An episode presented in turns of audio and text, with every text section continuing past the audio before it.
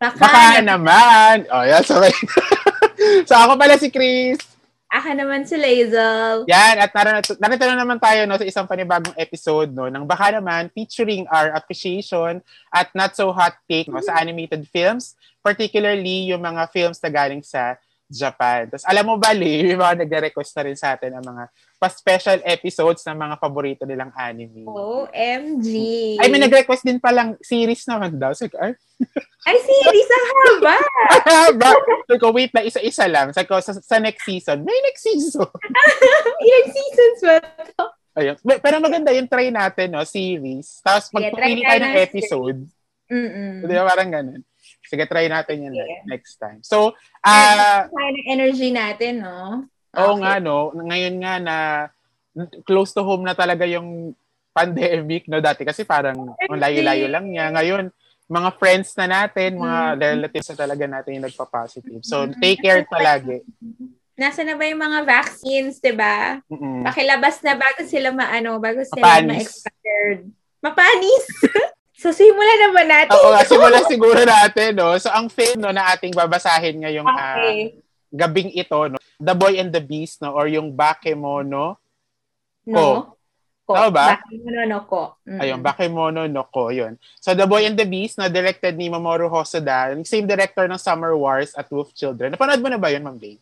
Yes, yung Wolf Children. Sobrang hmm, diba? Ganda. So- sobrang ganda rin ng Wolf Children. Yung Summer Wars, din. Summer Wars, sobrang light niya. Tapos, marirealize mo na yung nangyayari sa atin ngayong pandemic, sobrang applicable ng mga nangyayari sa Summer Wars. So, next time, panoorin natin yan. Sige, next so, time. Re- released noong twenty fifteen ito sa Japan at twenty sixteen sa U S at mm-hmm. Australia yata. So, yung distributor ay Funimation at Madman Entertainment at naipalabas na rin ang film na ito sa Toronto International Film Festival at B F I London Film Festival. Yun. Mm-hmm. Basic info lang yun. Ano bang susunod nito? Setting? Setting ba? Ah, setting. Uh, Malito na. Ay, mag, okay. bago ang setting na ito ha, hindi na ito Tokyo, no? So, iba na. Ha? Huh? Di ba hindi na Tokyo ang setting nito? Sa Tokyo pa din. Di ba Shibuya? Yung Shibuya na sa Tokyo. Ay, totoo Isa... ba? Oo. Ah, sige yan. I- ano mo sa akin yan? Akala ko, ihiwalay siyang district, parang ganun. Ano, isa siyang district. Isa siyang ah. ward, pero nasa loob siya ng Tokyo. Shibuya, Roppongi, yun, magkakatabi yun. Okay. Akala parang hiwalay siyang province. And then, mm. okay. ano, para lang siyang kasing, parang di ba yung tunog ng Shibuya, kasing, ano siya, kasing popular ng Tokyo. Mm. Kasi yung, parang yung mga kabataan, ay yun yung street nila, yung Shibuya. Ano ba siya? Parang fashion district? Fashion. Parang gano'n, oo. Pero mas fashion district kasi yung Harajuku. Parang magkakatabi lang sila. Ah, okay, okay. Yung Shibuya, mas ano siya, parang fancy-fancy, gano'n. Andun yung yung mga malls, gano'n, mga mm-hmm. mga businesses, ganyan. Okay. Isa sa mga pinaka, isa sa mga busiest na ano, na, tawag doon? Stations. Mm. Ewan, anyway, tuloy... back. Ay, ito na, na ba yun? Oo, ito na yun. Naalala ko bigla, no? Yung sobrang amazing, naging popular yung Alice in Borderland. Kasi diba, na, na-empty nila yung Shibuya, na walang katao-tao. Pero set pala siya, no? Isa lang siyang, uh, in, in, ano lang, ginawa lang na set yun, tapos kaya walang tao dun sa, sa lugar na yun. Pero ang galing ng oh, Shibuya. Pero ang galing. Mm-hmm. Oo, kasi feeling ko kahit may pandemic, very impossible na ma-empty nila yung Shibuya. Mm-hmm. At yun yun na sa film, di ba? Ang gulo-gulo, ang, ang cluttered-cluttered din ng Shibuya sa setting. Oo. So, simulan ko na ba ang setting? Oo, pasensya na. Go! So, yung setting natin ay, um, dalawang, ano talaga siya, dalawang places. So, it's a juxtaposition between yung real world, which is Shibuya, Tokyo. So, It, it, ano, syempre, as Shibuya, sabi nga ni Sir Chris, it's loud, there are many people, very modern, very bright, city, ganyan. Tapos, juxtapose naman siya dun sa Jūtengai, which is the mm-hmm. realm or the the kingdom of the beasts, ganon. Mm-hmm. Tapos, yun naman, uh, very, ano naman, kabaliktaran ng Tokyo. Medyo, hindi ko alam sa'yo, Sir Chris, pero na-feel ko nga medyo, ano siya, Middle Eastern slash Mediterranean. Uh-oh. May actually, may shot doon na yung bata pa yung isa sa mga main characters natin. Parang may mosque or dome-ish na structure. So, parang ano talaga siya, no? Mediterranean, East, Middle Eastern. Uh, uh, Tapos yung, yung, hindi ko alam, baka naghanap sila, naghanap sila ng ano, ng, ng contrast doon sa ano. Oo. Tapos ano, ano ba? Very colorful, di ba din yung mm-hmm. ano, yung Beast Realm. Mm-hmm. Pero ang kakaiba doon, ano, earth and warm colors yung mm-hmm. ginamit sa kanya. Compare doon sa ano, sa very shiny, dark, kasi nga, usually gabi nangyayari, no? Mm-hmm. Yung mga scenes parang natin. Parang basa, di ba? Parang glossy siya lagi. Oo, oh, ganon. So yun, there's a juxtaposition between the world of the, the humans, tapos yung world of the beast. Tapos yung time naman niya, it's a span of eight years. So lumaki talaga yung, kar- yung mga characters natin. Ano? So makikita natin, kasi nakafocus yung storytelling dun sa main character, na nagsimula nung nine years old siya, tapos mm-hmm. nag-end yung movie nung seventeen years old siya. So, medyo mahaba itong movie na to, no? Sabi nga nung mga nabasa kong articles, ano daw, nahati talaga siya sa, either sa dalawa or sa tatlong, ano, tatlong main plot. Oo, parang ganun, yung, yung sa, nung nag-training yung, yung main character doon sa Beast, uh, sa Beast World, mm-hmm. tapos nung bumalik siya doon sa Shibuya, tapos yung last, yung battle scene. Ayun, mm-hmm. yun yung setting natin. Yun. So, uh, ang, ang ganda-ganda nung, actually, ginawa kong ano, cover page ng, ng Facebook uh, cover ko yung isang scene doon. Kasi sobrang, ang ganda kasi, ang yung kulay, yung earth tones yan, ang, ang sarap lang tingnan. Unlike kasi doon sa mga Ghibli na mga films na pastel colors, tapos uh, di ba nagpa-pop yung mga colors all over the place. Tapos yung kay, ano naman, kay Shinkai naman ay mas parang toned down na medyo uh, dark. Mas night, gano'n. Oo, night, di ba? Uh, tapos ito, ang earth tones, ang ganda-ganda niyang tingnan. Parang sa ano rin yan, sa Summer Wars, ganyan din yung uh, ano ng Summer Wars. Mm-hmm. Yun. Para din sa ano, Wolf Children. Sa? Ah, Wolf Children. Oo nga. So, ah, uh, yan ang setting, no? Sa characters naman natin, actually, mer- meron tayong dalawang main characters, pero ang daming duma- pumapasok na characters. Dami, oo. Dahil nga, uh, tatlong books nga yung, uh, yung, yung film mismo. Actually, mahaba yung film for an Dalawang anime. oras siya. Dalawang no? oras. No, yun yung, ano ngayon ng Disney, eh, dalawa-dalawang oras. Pero usually, yung mga animated films na Japanese, one to one point five hours. So, medyo mahaba-haba talaga ito. Yes. So, meron tayong mm-hmm. two main characters, no? Si Kumatetsu, yung isang antro, uh, anthropomorphic na bear, no, from the animal spirit world na naghahanap ng isang protege na parang sort of requirement uh, para maging qualified na, na maging next uh, great master ng district ng Animal Heaven.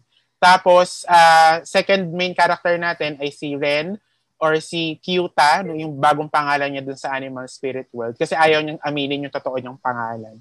Yun, tapos, uh, human child, no, na run away dahil sa ayaw niyang mapunta sa custody ng mga kaanak after mm. mamatay yung kanyang nanay sa isang accident. Tapos yung tatay niya naging missing, missing in action. Mm. Yun, silang dalawa yung main characters natin. Pero, sige, isabi, banggitin ko na rin yung iba nating mga characters, no, na lumitaw doon mula doon sa tatlong books ng, yeah. uh, ng film. No? Si Tatasan, yung monkey, at si Hiyakusan, yung pig, no? Yung pig person at si monkey person. Mga kaibigan ni Kumatetsu na kung, uh, nung, habang pinapanood ko yung film, sabi ko, para silang safeguard. Alam mo yung safeguard na konsensya? Oo, oo. Yung para silang gano'n na pag needed... Demon at saka angel, gano'n. Kapag needed di Kumatetsu ng guidance, no? Ng, ng angel and demon, uh-uh. lumilitaw sila. Si Tatasan uh-uh. yung monkey as the devil's advocate, tapos si Yakusan yung monk, diba, mm-hmm. na calm, uh, peaceful, no, laging idaan sa diplomasya yung mga bagay-bagay. Uh, Yun. At sa palagay ko, important din silang dalawa kasi sila yung, tag, sila yung taga-reminds audience kung ano yung nangyayari on screen. Parang mm-hmm. ang dami kasing nagaganap sa screen, no, na, na parang need nating magabayan as audience. Yun. Mm-hmm. Parang naman, sila yung nagpo-contemplate. No, oo, oo, oo, oo. No, parang... Ano, pag-isipin natin, ano yung nangyari? Parang gano'n. Oo, o, o, o kaya ano, o baka nalulost na kayo, o ulitin ko kung ano yung nangyari. Parang gano'n silang effect. Tapos, meron pa tayong dalawang character, si Kaede, yung girl or yung love interest ni Kyūta, na nas, yes. nasa second part na ng uh, three-part adventure action plot ng film, no? Uh-uh. At si Jiromaru, yung, uh, yung nasa final part ng film na haharapin, no, nung ating main character na si Kyūta. Isa rin siyang human child na napunta sa sa mundo ng mga animal spirits yun. At yung main main antagonist, kung may tuturing man siyang antagonist ng, mm-hmm. ng film. So, yun ang mga characters ng ating pelikula. Ayun. Thank you, Sir Chris. Ayan. Bakit ako nag-thank you? Oo, oh, reporting. So, dito tayo sa next part, no? So, ang next part natin ay plot. So, again, kakasabi ko nga lang na ito ay, it's about a nine-year-old boy. So, it's of course, it's a coming-of-age um story. Mm-hmm. So, after running away from home, si Ren, uh, he found an alley. Parang mala, ano, mala Harry Potter, diagonally. Mm-mm. Nakakita siya ng alley in Tokyo. Sa English, ay sa Pilipino ay? Hindi ko alam. Eskinita. Diba eskinita yung nakita niya? Yan mo, nalimutan mo na. Sabi ko sana pathwalk. Ano yung pathwalk? Ano pa? Tuwok, lobby, daanan. Yun lang una. Bangketa. Yun lang una, bangketa yun na, nasa gilid, di ba? Sidewalk. Ah, baka. Oh, anyway. Sidewalk pala. Pathwalk. Anyway, so after running away from home, so si Ren nga, nakakita siya ng isang mysterious alley in Shibuya, Tokyo. Tapos yun pala ay isang portal to the other world, dun sa world ng mga beasts, na ang tawag ay Jūtengai. Hmm. Tapos, na-meet niya si Kumatetsu, na who happened to be looking for an apprentice na kailangan niyang i-train uh, kasi he kailangan yun ay requirement para mm-hmm. siya ay uh, maging next beast lord or beast master ganyan. So the two main characters si Ren or later on tinawag siyang Kyūta. So si Kyūta tsaka si Kumatetsu, meron silang clashing personalities talaga mm-hmm. no? Kasi actually, parang pareha silang mayabang. Oo, parang silang manly, masculine, ganyan. Pero hate nila yung isa't isa. So, yun, very, very interesting. Kasi, di ba, parang dalawang, dalawang main characters na hindi nila yung gusto yung isa't isa. Pero, they ha they will have to go through a series of adventures mm-hmm. to be able to, ano ba, to be, to become the stronger versions of themselves. Oh, correct. Tapos, uh, in general, ito ay isang retelling ng isang hero cycle, di ba? Mm. Bilang ito nga ito, isang parang tungo sa mga battles, pa, paghahanap ng meaning ng salitang strong, ng, sasang, ng salitang strength, ganyan. So, it's a hero cycle. So, the hero or the heroes are looking for the real meaning of the world, of the word strength. Tapos, they found that you know, yung sa mismong adventures nila, nalaman nila na meron palang different interpretations ng ng strength. Strength. Hindi lang yung power and physical strength, di ba? Meron din nung, uh, duma- may mga na-meet silang mga master. Masters. Tapos, nalaman nila na it's also about responsibility, knowledge, forgiveness, leadership, ganyan. And syempre, dahil ito ay isang hero cycle, di ba? It would always be about protecting the ones that you love. Parang ganon. Hmm. Tapos, the film ended with Kumatetsu and Ren saving both worlds, yung both yung yung world ng humans and ng, ng mga beasts with the help of each other.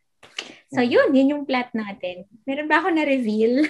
Wala. Actually, may, meron ako ina-expect na baka ma-reveal mo, pero hindi mo na-reveal. Ang galing mo doon. Hindi mo ni-reveal, diba? Oh, ako na-reveal yes. ko nung characters eh. Pero ikaw, hindi wala reveal. Ang galing. Yun. Okay, yun ang ating plot. Very, very interesting tong movie na to. Ang ganda nung hero cycle. Kasi, mm-hmm. in, in, iniwan ni, ano, iniwan ni Kyūta kasi yung Tokyo na kanyang comfort mm-hmm. place. Diba? At pumunta sa uh, sa animal spirit world para nga hanapin ang kanyang sarili, no? Kasi literally siyang nawawala siya kasi laging palaboy siya sa Shibuya, 'di ba?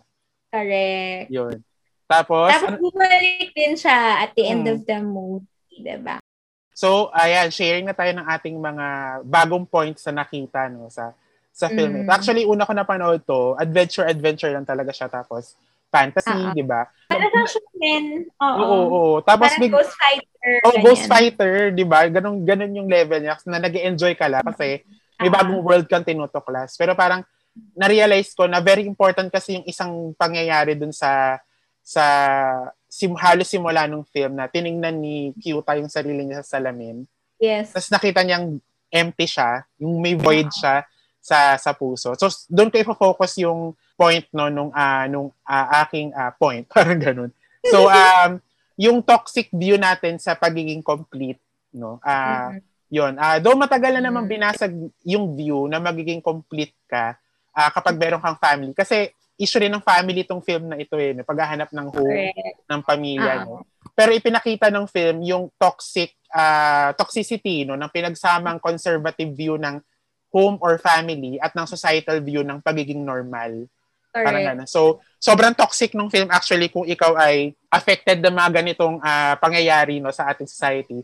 Marirealize mo na yung film ay isa siyang reminder na, shucks, ganito yung nangyayari sa lipunan, no? So, um, magiging affected ka as an adult, no? Pero hindi ko alam kung sa, iba, sa ibang tao na feel din yun. So, mm-hmm. yun. Uh, nung sinabi kong conservative view ng home or family, na kinakailangan mo maging belong sa isang group, no? Mm. Kailangan mo maging uh, miyembro ng isang pamilya para maging happy ka, no? Para maging peaceful kang uh, individual.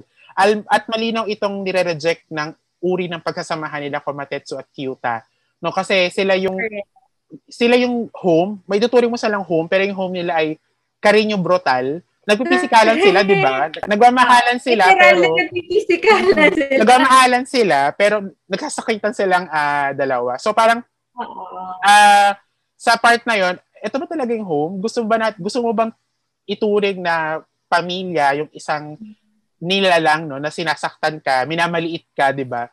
Na katulad ng case nila Kumatetsu at Kyūta. No, uh, pinresent din sa film kasi yung family ni Iōzen, yung boar, no, yung wild boar, na um, hindi enough yung pagmamahal lang para maging isang buo ang pamilya or yung home, no? Right. Kasi para doon sa kanyang anak na human din na si Jiromaru, no, um, mm. may void sa kanya na hindi mapupunuan kahit anong kahit anong uri ng pag-ibig. Kasi right. bakit sinungaling kasi si Yusen eh, no? Um, hindi nila hindi nila kino-confront yung hindi mga naman. I mean, hindi, hindi nila sinungaling. I mean, ano, duwag, takot. Ano siya? Oh, duwag. Mas duwag kasi sinungaling. Yes, kasi sorry, feeling sorry. ko, hindi niya, hindi, sa personality niya, no? Mm-hmm. Hindi siya confrontational. Yun, yun. Kasi masyadong straight personality niya, masyadong goody, goody shoes, ganon. Goody, goody shoes, ay ganon mag-turn. Parang ganon. May ganon eh. Ano nga, ano nga, nalimutan ko na yung idiom. Goody two shoes. Anyway, go pero, ahead. Pero di ba ano, um, y- yun yung ano, sinasabi ni Yusen na mahal kita, ito ang pamilya mo, no? Kahit ano katuturing kitang sarili kong uh, anak, pero hindi eh. Yung yung love hindi siya enough, no, para mapunan yung void kay uh, kay Jiromaru, no? Um, kasi ano eh, nan- ang ang nagdudulot sa kanya ng void, hindi nila ma-confront yung re- yung truth, no, yung katotohanan na una mahina siya. No, at pangalawa, ayaw siyang tapatin ng kanyang itinuturing na tatay na hindi siya tunay na anak. Diba? Kaya ganyan yung, yung itsura mo. Kaya ah, naampon ka lang. Yun. So, parang uh, yun yung, yun yung uh, tinatawag nating ano, conservative na, na view ng, ng home or uh, family. At pinapakita ng film no, na hindi, kin, hindi, mo kin, hindi, kin, hindi sapat no, yung, yung pagmamahal lang para mag-prosper ang isang family or ang isang home o isang group. No, nandun dapat yung or trust. Or pagmamahal ba yun? Yung hindi mo dinideal yung problem. Yun, yun. Oo, di ba? No, sige, mahal kita, no? Pero, lang totoo niyan, iniiwasan mo. Iniiwasan mo yung... address yung elephant in the room. Correct. So, yun yung parang ipinapakita ng film, no? Doon sa usapin ng, ng, ng, ng view ng completeness. Tapos, mm-hmm. uh, isa pa, yung nabanggit ko kanina, yung uh, societal view ng normal, no? Mm-hmm. So, pinakita rin naman yun sa, sa ano naman, sa... narrative naman ng buhay ni Kyūta, no? Na naging toxic yung kanyang bahay, no? Kasi sinab- sinasabihan siya ng kanyang mga kamag-anak, no? Na okay lang yan, no? Kami, kaya mo yan, no? A- iaamponin ka namin, no? So, yun naman yung nagdulot ng void sa kanya. Yung, uh, yung family woes at yung hatred niya sa, uh, sa mundo. At uh, dito pumapasok yung tinutukoy kong societal view ng normal. No, dapat tanggapin mo yung pagbabago. Inevitable ang change sa buhay. Na pwede ka pa rin mag-function no, kahit kulang ka. Okay lang yan. Normal lang yan. Pero diba? Isipin mo, nine years old tong batang to. Nine years old lang siya. Tapos ina-expect mo siya na okay lang siya. O diba? Tapos namatay yung parents namatay niya. Yung nanay niya. Yung nanay niya at mawala M I A, yung tatay. Oh, diba? M I A yung tatay niya. So, paano matatanggap ng ganun, ng ganun yung bata? Kaya nireject niya talaga yung yung ganong offer sa kanya ng family. Aalagaan ka namin kasi kaya mo naman yan, ganyan, ganyan. Ang ganda lang nung scene, nung habang, di ba, habang pinapakita na nagsastruggle si, mm-hmm. si Ren alone, nakaseparate siya, di ba, dun sa mga kamag-anak niya na nag-uusap. Mm-hmm. Oo, na nandun parang, siya sa corner. Kaya niya yan, kaya niya yan, tapos nandun siya sa corner, parang nobody's you know, nobody's hugging him, nobody's taking care of him. Parang emotionally, hindi siya makakonect dun sa mga relatives niya. Yun yung nagdulot sa kanya ng void. Feeling ko, yung binanggit mo, Mamili, yung nag, nag, nagtanggal sa kanya ng, yun nga, nag, nagbigay sa kanya ng void. Kaya empty yung heart niya, yung center. At yung uh-oh. nagpakumpleto nun, ay uh, natagpuan niya sa ibang mundo. No, yun nga, si, uh, sa ibang si, tao. Sa ibang, actually, sa ibang nilalang, di ba? Oh, sa si, ibang uh, nilalang. Si uh, Kumatetsu, no? At na, yung, yung, uh, na-confront lang niya yun eh, yung, parang nagkaroon ng realization na, empty ako, no, na, na may, pag, may void sa akin. Mm-hmm. Nung ano na, nung nakita niya na yung whale, tinanggap niyang void siya eh. Oo. Di ba, parang, ang, ang hihigupin lang niya yung whale sa bandang dulo uh-huh. yun. Tinanggap na niya na I, I, I'm broken, di ba? Uh, isa akong uh, isa akong taong uh, may void at ito yung magliligtas sa akin, acceptance no na okay. nakulang, na broken ako no na ako ay uh, uh, ako ay kulang, parang ganun. At yung yung moment na yun na tinanggap niya na siya ay broken, na siya ay kulang no bilang isang tao. Yun yung ano eh, yun yung nagpakumpleto sa kanya. Kaya okay. dumat kaya dumating si Kumatetsu bilang isang sword at pumasok sa puso mm-hmm. niya. So parang ang, ang ganda-ganda talaga ng actually napakaganda ng eksenang yun. Balyena na lumalabas sa Magic and Fantastic. Oo, sa uh-oh. kalsada na parang kung kung nasa sinehan ka kasi syempre sa computer lang natin pinanood. Pero kung nasa sinehan ka, pini ko yung laki-laki ng whale. Diba? Yun yung ano, ang ganda-ganda talaga nung binuksan niya yung void niya tapos hihigupin na lang niya yung ano. Tapos yun, nare- yun na-realize ko na ay, ito pa lang sa point na ito, doon niya lang na-realize na ito yung kukumpleto sa kanya. Ang, ang magpapakumpleto sa kanya ay tanggapin niya na kulang siya. Yun. Uh-oh. Kaya ang ganda nun eh, naging sword si Kumatetsu, niyakap siya ni Kaede, hindi kita iiwan. Di ba may ganong eksena doon na, okay, kumpleto na yung ating character, hindi na siya broken. Mm-hmm. Yun. Saka, as an uh, additional lang yung sinabi mo, parang go. Yung acceptance niya ng kanyang vulnerability. Mm-hmm. Ay, is, oh. yun yung only factor na magpapa-complete pala mm-hmm. sa kanya. Hindi, kasi hindi niya tinatanggap na mahina siya eh. Yeah. Diba? Kasi nga, it's a, diba yung entire movie is about mm-hmm. strength. Mm-hmm. Kaya nga, akala, dahil may kulang sa kanya, akala niya kapag naging magaling siyang warrior, mm-hmm. naging malakas siya, akala niya mapupunuan niya yung, yung, yung, yung void na meron mm-hmm. siya. Tapos all along, ang kailangan niya lang pala ay to accept na it's existing inside mm-hmm. him, my void. Kaya sobrang spect- spectacle talaga yung scene na yun. Sobrang ganda. Sobrang hindi ko malilimutan talaga yung Balyena scene na yun. Feeling in ang the ganda. Void. Ang ganda. Tapos na po kami. Sabi, gusto ko marinig naman yung part mo, Mamli. Kasi ano oh, sige, yun, sige. Ano, may may meron dapat akong uunahin pero gusto kong sundan yung sinabi mo. So unahin ko na yung ano, yung pangalawa ko dapat.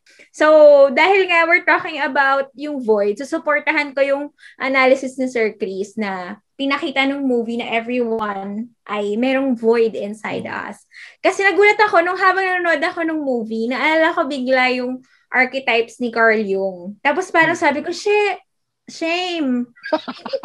Or so am I. Or so am I. Ano, sobrang the same sila ng, ng pagkaka-explain ni Carl Jung. Kasi si Carl Jung, di ba, sana kilala siya ng everybody. So si Carl Jung, isa siyang sikat na ano, na twentieth century psychoanalyst.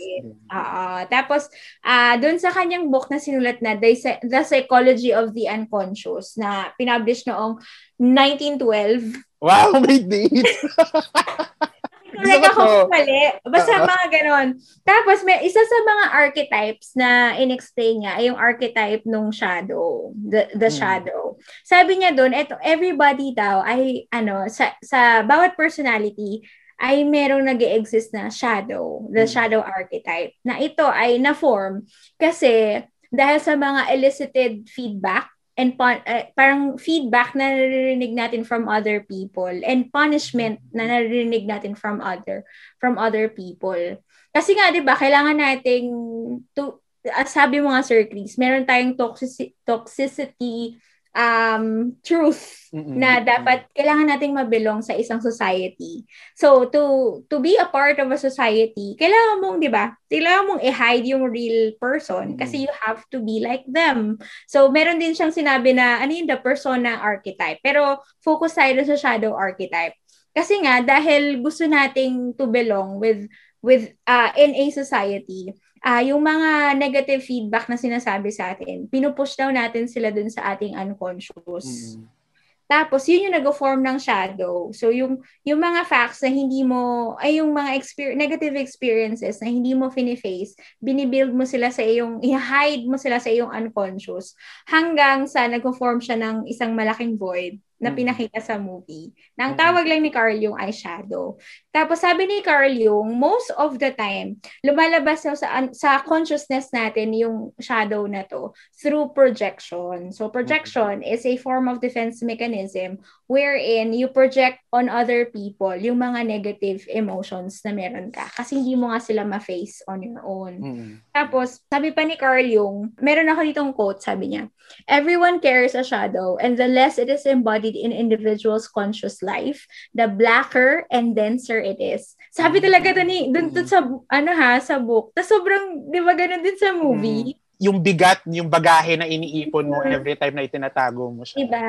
Lumalaki siya ng lumalaki hanggat hindi mo siya finiface. Mm-hmm. As sabi ni Carlo, if the shadow is made conscious, one always has a chance to correct it. But if it is repressed and isolated from consciousness, it never gets corrected. Mm-hmm. Diba ganun din yung nangyari sa movie? Tapos nung, mm-hmm. nung ano nga, nung habang nanonood ako, iniisip ko nun, parang, wait lang, ano ba, binase ba nung, nung writer yung ideas niya, yung yung idea niya dun sa movie dito kay Carl Jung? Nabasa niya ba si Carl Jung before? Or nagkataon lang? Kasi tama mm-hmm. talaga si Carl Jung na talagang in, ano, na merong archetypes na nag-e-exist, ganon. So, dun sa movie, tingnan natin, i-apply natin yung idea ni Carl Jung ng, ano, ng shadow. So, diba sa movie, ginoxtapose si Ren at saka si Jiromaru? Mm-mm. Kasi pareha silang humans. So, dun sa world ng mga beasts, kasi diba parang ang premise ng movie ay, yung mga beasts, wala silang, wala silang shadow. Mm, or wala silang, wala silang capacity to be evil. Parang ganun. Ah, uh, humans lang. Mm. Yung nag-harbor nung ganong klaseng void. So, si Ren and Jiromaru, nandun sila sa world of the beasts. At meron sila parehas na, na void. Pero, ah, mm. uh, finish nila yung, uh, I mean, yung treatment nila dun sa void nila ay magkaiba. So, magkaiba rin yung naging result. So, si Ren, uh, finesse niya yung shadow niya. Although, it was so difficult, diba, para din sa kanya na hmm. i-face yung shadow niya. Kasi feeling ko, isang part din ng, ng kanyang journey sa pagtanggap ng shadow, yung bumalik siya sa world ng humans. Hmm. Tapos, na-meet niya yung tatay niya.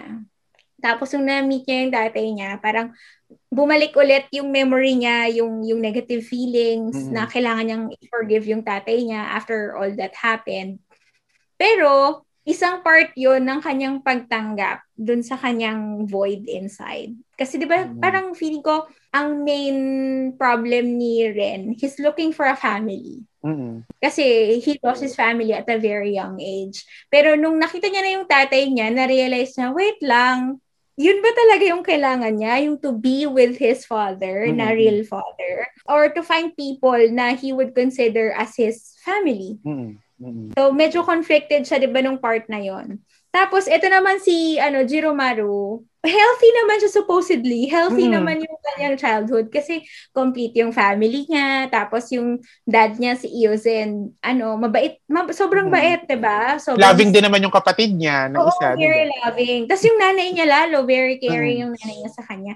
Pero, what, what was wrong with, ano, with Jiro, Jiromaru? Kasi sa kanya, habang lumalaki siya, napapansin niya na he's different. Hindi siya maka-fit in dun sa world of the beast. Tapos, hindi niya, ma- walang makapag-explain sa kanya kung bakit. Mm.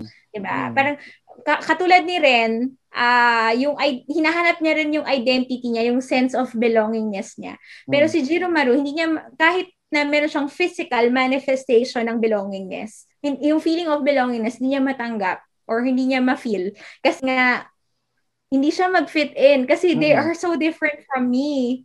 Pero mm-hmm. walang makapag-explain sa kanya, walang makapag-open up, 'di ba? Walang gustong so, tumapat yun, sa kanya. na, oo, na iba ka oo, dito, gana. No. Mm-mm. Pero makikita mo doon na tama si Carl Jung probably. Mm-mm. Kasi nga 'di ba si Ren na finesse yung shadow niya kahit na sobrang hirap, sobrang difficult. Ah, uh, at the end of the movie, siya yung nakakuha ng, siya yung naka-accept, 'di ba? Siya yung mm-hmm. nakaalam na ah, ang tamang gawin lang pala ay i-accept ko yung ano, yung void ko. Mm-hmm. Tapos si si Jiromaru naman, biglang sumabog siya literally dun sa and visually dun sa movie mm-hmm. na parang sobrang kaka-repress niya ng kaka-repress ng kanyang shadow. Sumabog na lang siya bigla. Tapos yun nga, nag nag-form siya ng into isang whale na sobrang laki. Tapos gusto niyang mag mag-take revenge, pero wala siyang, 'di ba? Wala namang wala namang bad adult doon sa movie, 'di ba? Wala, 'di ba? I mean, relatives, pero hmm. ano, parang si Jiromaru, parang gusto niyang mag parang feeling niya victim siya. Mm-mm. Pero hindi niya alam kanino mag-take revenge. So ang unang niyang nakita, ako unang niyang pinag-projectan ay si Ren. Mm-mm. Parang bakit si Ren? Nakuha niya yung mga gusto ko. Mm-hmm. Pero parehas lang naman kami. So, kaya siya nagalit kay Ren at gusto niyang paghigantihan si Ren. Kahit wala naman talagang kasalanan si Ren sa kanya. Because, mm-hmm. all because, si Ren yung kanyang form of projection. Nung mm-hmm. kanyang failed attempt na i-face ang kanyang shadow. Mm-hmm. Maging yung pagpili nung ano, di ba? Yung, yung kuusapin lang din naman ng projection, pati yung pagpili ng imagery ng paghihigante, balyena, di ba? Sobrang grand, sobrang, uh, uh, yung passive talaga na napaghihigante. So, kung maghihigante ako ng, and, um, ng, ng, sa movie na ito, tatapusin ko talaga tong film na to in the big bang. Parang ganun yung nasa isip ng ating uh, director eh. So, isang malaking-malaking C G I na balyena talaga yung uh, nag-manifest ng kanyang paghihiganti. Ganda. Although, although yung, 'di ba? Kaya rin kasi balyena yung yung naisip yung sa book yun, 'di ba? Kasi na, napulot niya yung book, mm. yung Moby Dick. Mm. Tapos ang una niyang nakita. nakita. Oh, ay yung word yung word na whale. Mm. Tapos syempre doon sa novel, novel. sa Moby Dick. Oh, very important yung whale kasi yun yung ano, yung symbol ng revenge and at the same time goal ng main characters doon mm. sa ano, doon sa Moby Dick. So, feeling ko, gusto rin nilang ipakita doon na si, si Jiromaru, aside na napaka-grand ng kanyang revenge, ay yung revenge din is equal to his goal. Diba? Parang mm-hmm. yung goal ng existence niya ay to...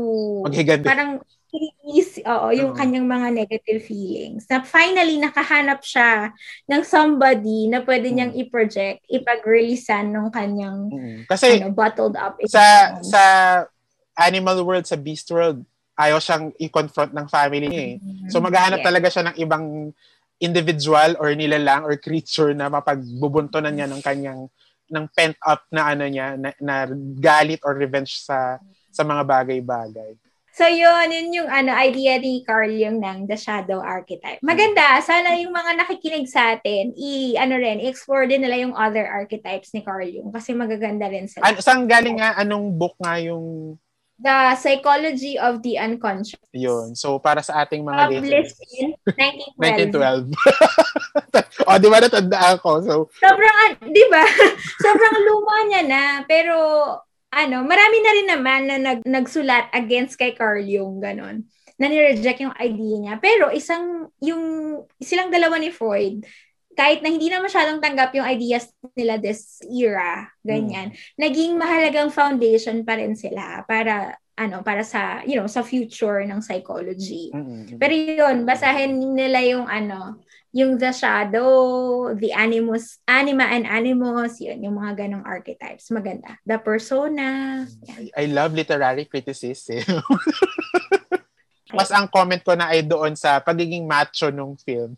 Oh my God! Alam, parang, ako din! Ako din yun. Ikaw rin ba? Ayun, yun pala eh. So, uh, uh, pagiging macho nung film plus yung pagiging, ang daming, hmm. ang daming books, ang daming chapters nung film na parang nagtambak-tambak sila in two hours. So, yun yung, yun yung mas point. Maikli lang naman ito, no? So, um, para sa akin kasi, hindi naging malinis no, yung dugtungan ng childhood ni Kyūta sa animal spirit world, sa binata life niya sa, uh, sa real world. Parang, dito ko nakikita na distinct talaga yung mga books, no, within uh-huh. the film. Dahil kapag pumupunta siya sa real world, na-etchapwera na si Kumatetsu. Nagiging uh-huh. side story na lang siya, no, sa sa world ni Kyūta, na parang hindi siya nag-e-exist, no, sa mundo ni Kyūta. Kaya um, parang na medyo na bother ako in a way doon sa uh, sa iba't ibang plot uh, content nung, nung nung film. At the same time, um naisip ko rin na pampagulo lang si Kaede. Ganon. Na, na pwede namang wala yung babae dyan. Pwede namang ma-realize ni uh, mm. ma- ma-realize ni, ni Kyūta, ni Ren na magiging kompleto ko nang walang babae. So, or kailangan niya palang mag-aral. Oo, oh, na kailangan niya palang mag-aral. At babae ang nagturo sa kanya. No? So very uh-huh. motherly, very mat- uh, matriarchal na uh, na view sa babae Pag- ng teacher na, uh, di ba? Yun, yun yung, uh, din po nga pasok yung usapin ko ng pagiging macho rin ng film eh. No? Although, pinapakita ng film na ang mga lalaki ay may kapasidad din maging M P. Ganyan. Tama. Pero, in, in, ano lang yan eh, uh, iba pa yung, iba, iba pa yung naging treatment ng film sa mga babae. No? Kasi, per, uh, kasi in a way, si Kaede, bagmat sinasabi ko kanina na hindi okay lang naman na wala siya, naisip ko rin na essential din siya sa kwento kasi naging trophy siya. Mm-hmm. No, na uh, ng napaka-macho film na ito. Kasi macho... Grabe, grabe no. Ganito na yung mga roles ng mga... Oh, kasi macho, led kasi ng mga lalaki yung pelikula. No? Literally. Shonen kasi ito to begin with. Ayun, kaya yun, yun din naman. Pero kasi sa Ghibli films, malakas kasi yung personality ng mga babae sa Ghibli films. Eh, no? Example, Spirited Away, Princess Mononoke, House Moving Castle, Arrietty. Lahat yan ay mga babae. Yung House nga, for example, kahit lalaki yung bida doon, si House. Oh, yung, yung girl. Na, very na-overpower. O, oh, diba? Na-overpower siya nung, nung babae. So, parang yung dalawang babaeng character sa film na ito, sa The Boy and the Beast, ay mm-hmm. yung nanay. Particularly yung nanay na parang nag-take sa form ng isang pandagaba yun or oh yung fluffy na white na parang bulak lang, di ba? Pag nandun yung bulak, naalala niya yung nanay niya eh. So uh, para silang mga supporting characters mm. ganyan. So parang diba, yun palakas yung movie na ano important naman sila kasi ano parang they complete yung yung main character. Mm-hmm. Pero sa side story side lang story lang sila. Halimbawa, tagaturo lang si Kaede o tagaturo literally, tinuruan siya sa library. Tapos uh-huh. tagapagpa si, si Kaede rin yung naglagay sa kanya ng string dito. So uh, red string of fate. 'Di ba? So parang ano lang ako, reminder reminder mo ako na magpa kumalma ka lang kahit ay, humanity. Oo, kumal, kumalma ka lang Kyūta, no. Wag kang mag, wag kang maging mainitan ng ulo, parang ganun. Uh-huh. So, yung ang, ang naging ang naging papel ng mga babae, maging support lang talaga ng mga powerful na mga lalaki sa Pati sa yung film. ano, pati yung nanay ni hmm. Jiromaru. Jiromaru. Oo, diba? Hmm. Oo. Yung asawa ni Iōzen. Nag-ano lang siya, oh my God, uh-oh. Our son! Ganun lang siya. Ganun lang siya. Tapos tapos na yung role niya, di ba? So, ewan ko, uh, hindi ako sure kung sa ibang mga films ni Hosoda, tulad ng Summer Wars, ay ma- very uh, very macho rin. No? Pero ako for me ha, ewan ko kasi mga Hapon kasi ito eh, no? May, kaya medyo may pagkiling talaga ako dun sa mga films sa powerful yung image ng babae, yung powerful ang narrative ng babae. No? Kasi nire, parang ano to eh, ang, ang macho-macho kasi talaga ng anime, kahit yung mga shoujo, yung, yung role ng parang parang ganito ko nakikita yung anime. Kapag shonen, ang powerful powerful ng mga heroes ang shonen eh. Pero sa shoujo, powerful din naman sila, pero yung femin yung femininity, yun yung dahilan kaya sila humihina. Mm. Uh, example, yes, yes. example, uh, Cardcaptor Sakura. Yun, uh, ano yun eh, uh, shoujo yun eh, no. Pero may weakness siya eh. Yung weakness niya yung si Shaoran eh. Parang ganun. So, unlike sa mm. ibang mga films. Ewan ko, naisip na ano ko lang ito, na na-imagine ko lang. Pero yun, ang ang point ko lang naman ay, sana nabigyan din ng, ng power yung narrative ng babae. Dami ng ano yeah. nasabi. I mean, don't get me started. I mean, gusto, gusto ko na nga, gusto ko nung umpisa to talk about it. Pero okay. baka humaba yung usapan natin. Sabi ko, wag na nga yan, Lazel. But no. But no. Pero Uh-oh. thank you sa pag, ano, pagsasa, ang tawag dyan, pag-mention nung mga, nung neglected women characters in the movie. Pero sa, feeling ko, isang isang reason, although hindi naman siya justifiable, pero feeling ko, isang reason ay uh, ang target audience siguro nitong movie na to ay... Market. Ano, oh, ang market niya ay boys, ganyan. Ay, ay mga lalaki. Kasi nga isa siyang... Kasi very distinct, di ba? Mm-hmm. Sa Japanese anime, very distinct yung target audience. Kaya ginugroup nila yung mga animes into shonen, bishōnen, uh, ano sa shoujo, ganun. So ito, shonen talaga siya eh, di ba? Mm. Character pa lang eh, napakatapang ng mga personalities. Tama. So dahil mention mo yung gender ano aspect nung nung movie. Ako naman ang gusto ko sanang tingnan ay yung ano, parang yung masculinity, mm-hmm. yung yung different kinds of masculinity na pinakita dun sa movie, ganyan.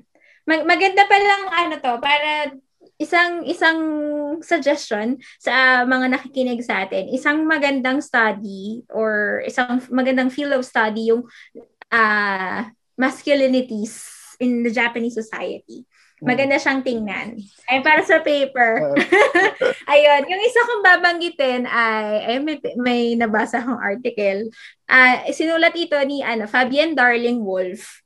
Ano to? Westerner, Westerner to si person. So, mm. ang title ng ano niya, ang title ng article niya ay Women and New Men, Negotiating Masculinity in the Japanese Media. So basically yung point ng paper ng paper niya ay ano parang ipakita na hindi lang na unlike Western society na parang from simula hanggang ngayon parang very distinct na pag sinabi mong masculine kailangan strong ka physically, strong, hindi ka dapat emotional ganon. Pero sabi niya eto daw tinrace niya kasi yung mga representations ng Uh, masculinity in, in Japanese media. Kasi ito yung sabi niya. Japan has been identified by Western and Japanese scholars alike as particularly hybrid and postmodern in its cultural forms. So it is li- it is a likely terrain for multiple and diverse representations and interpretations of masculinity. Because Japanese media represent men with multiple and complex constructions of sexuality. Na nakita talaga natin din doon sa movie. So, bago bago ko tingnan kung ano yung different masculinities doon sa movie, ah, uh, wala lang, gusto ko lang i-share yung different masculinities na nakita nitong uh, researcher na to doon sa ano, sa kanyang paper. Cute lang. Ayun, sige, sige, sige. Yung isang type ng masculinity ay ano, yung salaryman archetype. So, feeling ko aware naman yung yung maraming tao about sal- salaryman or ang tawag sa Japan ay salaryman. Ito yung working type na uh, working ma- men archetype na very dependable, ganon. Um uh, ano ba? Parang very trusted sila ng society kasi they are the foundation of the society, ganyan. Tapos yung family nila usually nagde-depend sa kanila, ganyan. Tapos yung isa, yung ano, uh, of course, yung mga sumo wrestlers and samurai, mga strong, fierce, warrior. So sila yung manifestations ng strength, ng power, ganon. Mm. Tapos meron din, isa pang type ay yung beautiful boys sa mga shoujo manga, nabanggit nga ni Sir Grace. Yung, yung tawag nila ay Bishōnen, mga beautiful boys. Ganon. Ah, okay. Yung pala tulad yung Bishōnen. Ah, Bishōnen, beautiful boys. Tulad ni Kuya Toya. Mm-hmm. Ganon. Tsaka ano, ano yung move, ay, Fruits Basket. Fruits mga beautiful basket. Boys yung mga lalaki. Si Yuki, ganon. Oo, si Yuki. Yung isa naman ay, ah, ito, interesting to. Yung tawag nila ay herbivores or grass eaters. Pero Why sa do? Japanese ay so shokudanshi. Or gurasu. Gurasu eaters. Joke lang. An- an- so, bak- an- bakit grass eaters? Kaya sila herbivores ay, ito yung mga quiet and not aggressive type of men. Na usually, ang focus nila, uh, usually nga minsan parang ano sila eh, anong tawag? Parang metrosexual, ganun. Mm-hmm. Iba parang pa yung Bishōnen. Iba pa yung Bishōnen. Yung Bishōnen, feminine feminine sila, mm-hmm. ganun. Tapos, beautiful boys sila, pero attracted sa kanila yung maraming mga girls, ganun. Pero ito, mm-hmm. iba pa. Itong mga herbivores, usually sila yung yung parang mga nerdy, quiet, ah, okay, not okay, aggressive. And and ang dinagdag niya pa, parang usually daw, yung iba sa kanila ay unattracted to sex. Ganyan. Mm-hmm. mga herbivores. Kaya herbivores. Mga halaman. mga halaman. Kaya so, shokudanshi, yung tawag sa kanila. Ayan. Tapos, yung last, sorry, ang haba. Yung last na, ng type, ay yung mga, alam yung mga Johnnies and Johnnies Juniors. Ano yung Johnny? Mga J-pop, J-pop, ah, uh, okay, actors, okay, okay. singers, ayan. Sila naman ay mga androgynous celebrities. Uh-oh. Kasi parang, ano, sobrang pogi nila, pero mukha rin silang babae in a way. Mm-hmm. Pero marami silang mga fans na eh, parang target audience sila ay mga high school, ano. Parang pa-cute, ganon. Pa-cute na mga guys. Pero, ano pa rin, yun, isang show pa, isang manifestation pa rin siya ng masculinity. So, yun, pinakita dun sa study na, ano, na parang, uh, unlike Western, and siguro na din, unlike uh, Philippine society, there are many forms of masculinity na pinapakita yung Japanese media. So, hindi lang isa yung, yung nag-dominate. Tapos, dun sa movie, makikita mo rin na merong different kinds of masculinity. For example, di ba si Ren and Kumatetsu, very masculine yung mga words na ginagamit nila. Di ba yung mga banters nila, ganyan. Yung damare, ganyan. Ibig sabihin ng parang shut up, ganyan. Mm-hmm. Tapos, yung, yung pag, pag-act off nila kahit na may problema sila. Mm-hmm. Tapos, yung pag-prepare nila sa battles, yung pag-practice ng martial arts, di ba? Very manly. And ano ba, parang physical strength yung kanilang pinapakita. Very masculine.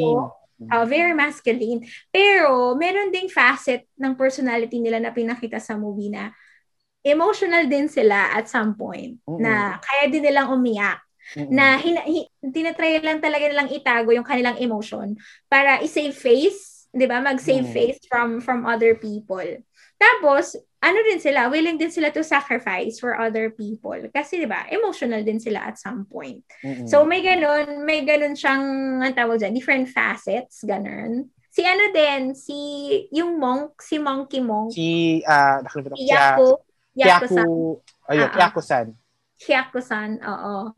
Di ba, very nurturing din siya. Mm. Parang very motherly. Ganun. Pero, meron din siyang time na parang sigawan niya si... Mm. si Pero, Ren. Binawi rin niya eh, kasi hindi niya mapanindigan. Oo, oo, ayun. So, makikita mo doon na hindi lang isa. Kanya yung, yung, yung isang masculine character, hindi lang isa mm. yung facet ng masculinity na pinapakita niya na ano din, may tendency rin silang to, to cry, to be emotional, to be motherly.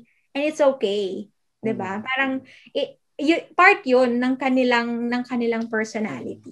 Bigla ko tuloy naalala, no, ganyan din pala sa mga shonen. Sa mga shonen, palaging strong yung mga lalaki, pero meron silang vulnerable moments. Yes. No, na iiyak sila on screen. Oo, yung luha nila na hindi patak lang eh, da, oh, dayoy, 'di ba? Luha talaga.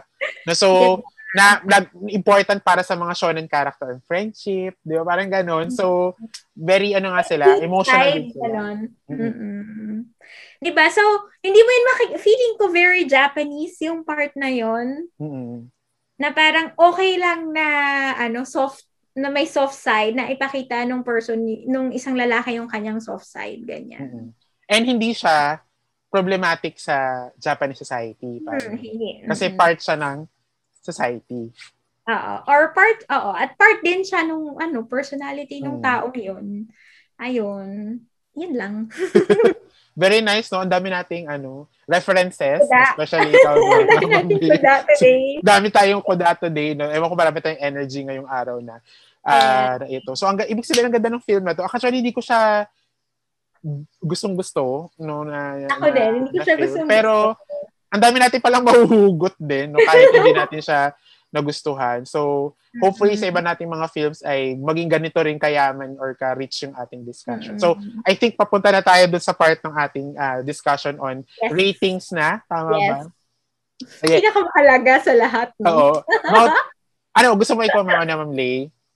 Ah, sige, sige. Ay, ikaw sige. Naman, kasi ako last time na una. Sige, ikaw naman. Okay. So, originality. Ah... Uh... The originality, again, ito ay, ano, di ba, isa ulit siyang trope na may batang mawawala dito sa other world. Tapos lalaki siya doon and may ma-realize siya doon sa world na yon. So, ito ulit ay isang trope, tapos ito ay isang hero cycle. Pero, meron siyang mga Japanese elements, ganyan. Um, ha, Four? Mm. Kasi kahit na nakita ko yung mga ano, mga existing literary tropes na nung, nung movie, nandun pa rin naman yung ano, yung ano niya, ang tawag dyan, may mga original elements mm. pa rin naman siya. Tulad ng sword at heart, na hindi ko masyadong gets until now.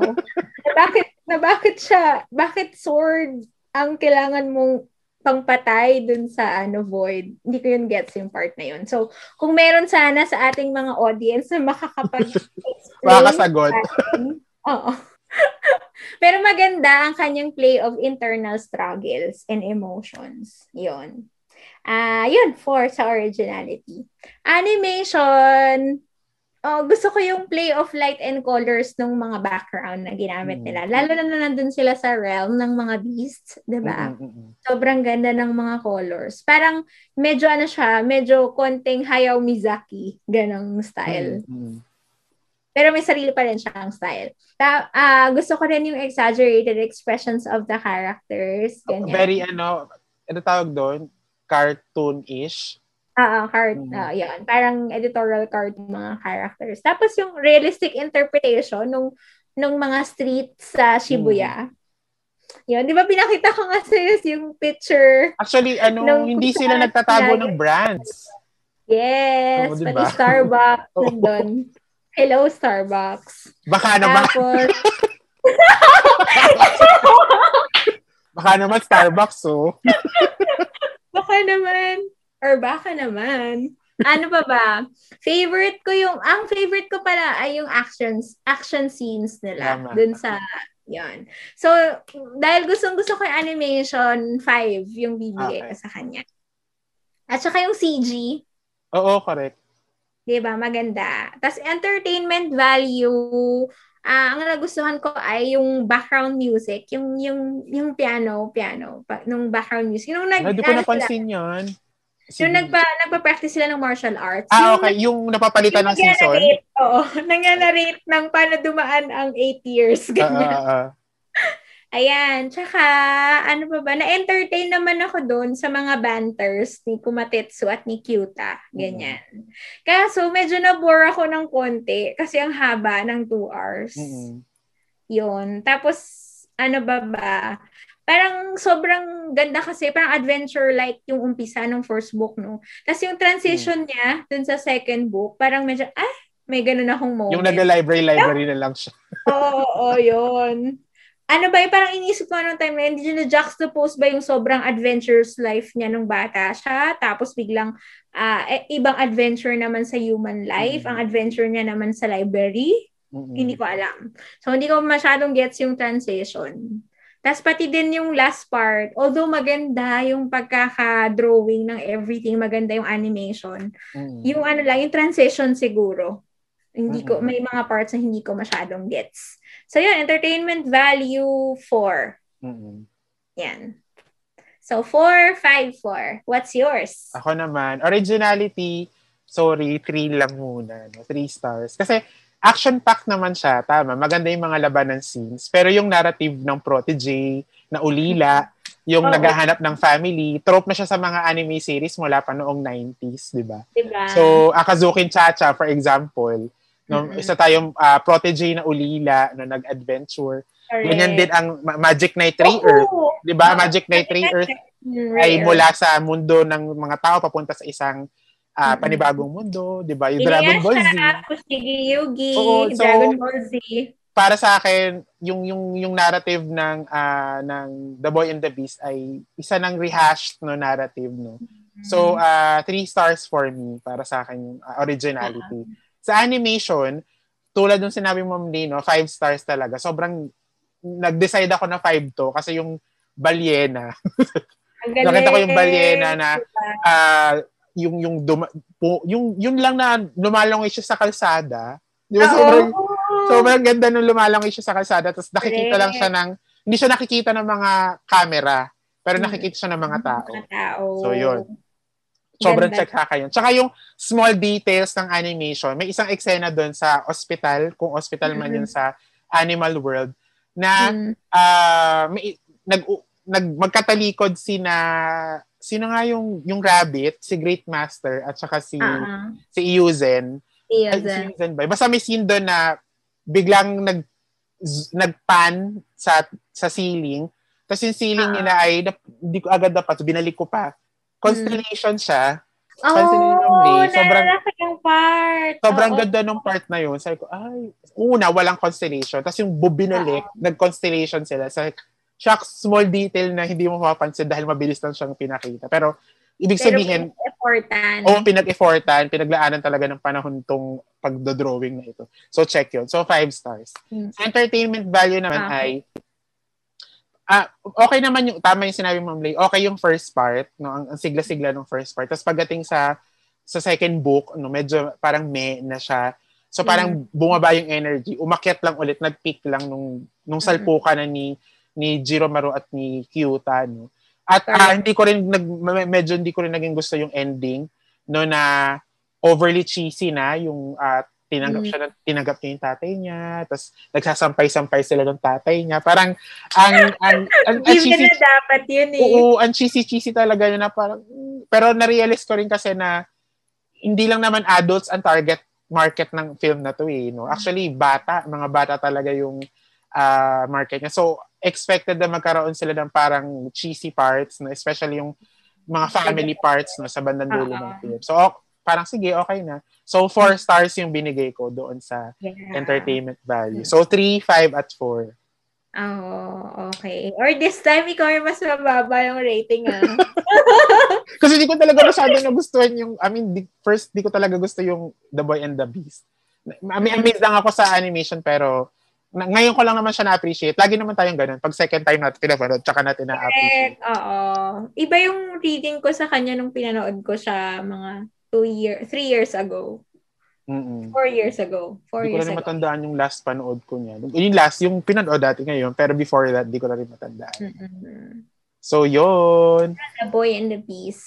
Yun pala, bago tayo mag-end, ang ibig sabihin ng title, Bakemono no Ko. Yung B, Bakemono ay beast or ano, beast or monster. Tapos mm-hmm. no ulit ay particle of possession. Tapos yung ko ay child. So the so, the beast the monster's child, the, the beast, beast child. child. Mm-hmm. Uh-huh. So bakit kaya The Boy and the Beast yung English title? Kasi baka specific na child. Child, yung ko kasi ay specific, ay general na child. Okay. Pero pag tinignan mo na the yung yung Japanese title niya, ano parang aso ah, anak pala, parang ah, as anak niya pala si ano, si hmm. si Kyūta. Si Kyūta. Na, yun din naman yung ending, 'di ba? Naging uh, anak to, naging homie. Pwede ding the monster's child si ano, si sino yung ano, yung villain? Si Jiromaru. Si, Jiromaru. Kasi hmm. ganun din siya, diba? Hmm. Yan! Bakemono so, no Ko. Di, maraming maraming salamat, no? Kung, para sa ating mga listeners, kung umabot pa sila sa part na ito. Tapos, uh, next uh, film natin, wala pa tayo na pagkakasunduan, Ma'am Lee. Anong bet mo? Gusto mo ba yung Akira? Akira! Okay. Okay, sige. So, Akira. No, kung two hours din yata yung Akira. So, good luck. Pero sobrang ganda talaga nun. Yes. Uh, hindi mo talaga bibitawan yun. So, next film natin ay Akira. So, thank you so much sa ating mga listeners, no, na uh, tagang makinig. So, mm. yun, edi magkita-kita ulit tayo next week sa panibagong episode ng Baka Naman. Yes, yes. Yeah. Ingat. And bye-bye. Take care. Bye-bye. Bye-bye.